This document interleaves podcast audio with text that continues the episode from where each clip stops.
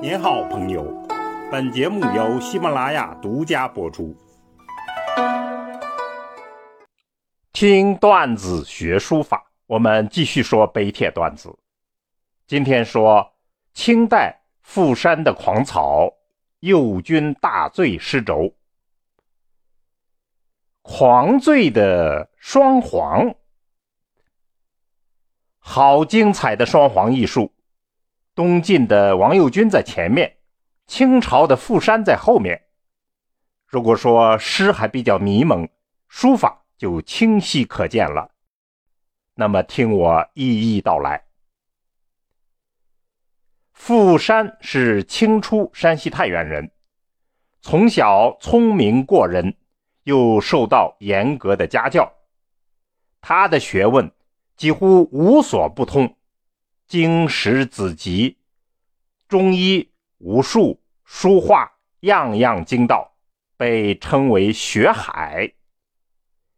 虽然正史里头对他记载不多，但民间他的故事盛传不衰。武侠小说甚至将他描写成了武林高手。明朝灭亡之后，他成为地方上。密谋反清的头目，对于清政府，他软硬不吃，连康熙皇帝也拿他没办法。那么，关于他的生平，我们在书家段子里讲过，大家可以回听。这么一个著书立说、行医治病、吟诗作画、舞枪弄棒，又带头反政府的人物。骨子里却是个道家的思想者，他喜欢老庄。大雪严寒之中，他还静坐窗下，悉心抄写庄子的《南华经》，为我们留下了一部精致美妙的小楷杰作。当然，更能代表他个性的，则是狂草右军大醉诗轴。这是富山自己做的诗，写王右军，也就是王羲之大醉之后狂草的情态。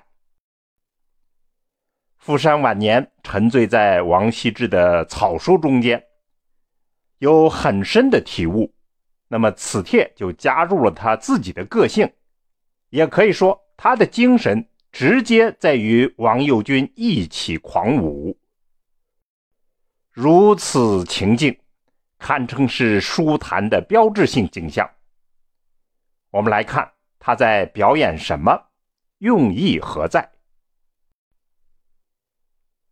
右军大醉舞真好。王右军大醉之后，舞动着他的笔墨。这里“豪迈”的“豪”可以当“毫毛”的“毫”来讲。就是指的毛笔，那么意思就是，王右军大醉之后，舞动着他勃发的笔墨，颠倒青篱白锦袍，意思就是他在青篱旁边颠倒了自己的白锦袍，意思就是说身影疯疯癫癫。满眼诗仪七老辈，意思就是呢，他超过了名声满世界的老辈人物施一官。施一这儿指的就是施一官，他是东汉著名的好酒的书家。遥遥何处落红毛？不知。红毛般的笔触，远远的会落在何处？就是写他狂醉之下飘摇不定的笔法和神态。最后一个字“山”，就是富山的落款。那么这个诗呢，简简短短，平平易易，但是颠三倒四，摇摇晃晃，疯疯癫癫。这次呢，王右军似乎喝得特别高，神态有些异样，似乎除了狂草之外，还有一些弦外之音。这不大像我们熟悉的王右军，有点颠张狂素的样子。其实说白了，右军的醉影背后藏着一个密谋者，他在吆五喝六、煽风点火，是他伴着右军一起大醉。那么这人便是富山。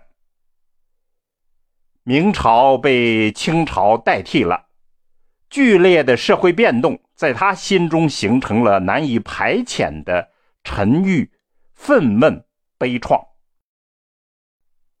他借着早已作古的王右军狂醉而舞，表达自己内心的激烈情愫，又将王右军的草书加入了自己的感悟，更加入了先秦的经文。捍卫的碑版，创造了奇绝雄深、清劲爽利的狂草境界。这其中包含着王右军的飘若浮云、娇若惊龙，又有富山自己的山林野意、狂傲奇险。有时候甚至是我们称之为丑书的生拙气息。这也的确践行了富山自己的书法主张，那就是宁拙勿巧，宁丑勿媚，宁知礼勿轻华，宁直率勿安排。